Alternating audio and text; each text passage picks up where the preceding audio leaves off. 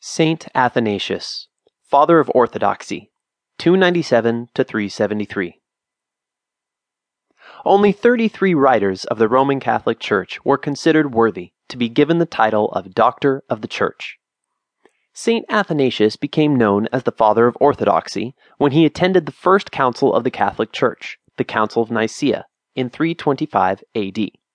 He became highly regarded for defending the dogma regarding Christ's divinity with vigor and fury against the heresy of Arianism, which purported that God was uncreated and therefore eternal, but Christ, the Son, was created and therefore not eternal.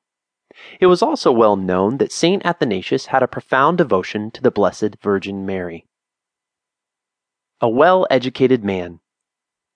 The well educated St. Athanasius was born in Alexandria, and despite having a profoundly extensive education, lived a very difficult life due to his lifelong calling to fight against the heresy of Arianism in his time.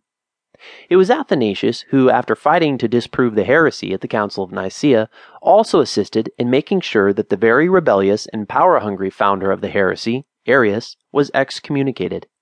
Many years went by, however, wherein various intrigues and subversive activities occurred involving Arius.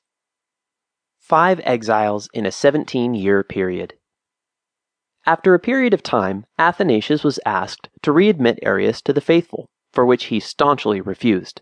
Arius's response was to kidnap a bishop and place him in hiding and accuse St. Athanasius of his murder. He was exiled five times in a 17 year period, and as the various powers that be came in and out of power, he was favored one minute and exiled the next. He spent at least six years in the desert, which is part of the reason he became known as a desert father of the church. A bishop for 47 years.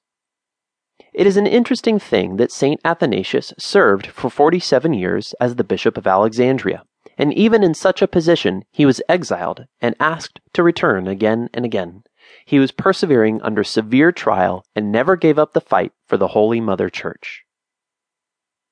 Exoneration for St. Athanasius. It was only in his last seven years of life that he finally was able to receive complete exoneration, rebuild the Nicene Church, and proclaim victory over what was considered one of the most powerful heresies in the Catholic Church Arianism. He wrote most of his famous works while in exile, except for his work on the Incarnation, which was written earlier. He introduced monasticism to the Western world. He died on May 2nd, 373. St. Athanasius's written works Apologia to Constantius, Defense of Flight, Letter to the Monks, History of the Arians, Eleven Readings in the Liturgy of the Hours, Against the Pagans, On the Incarnation of the Word of God, Discourses against the Arians, Festal Letters, Letter concerning the Decrees of the Nicene Council, Athanasian Creed.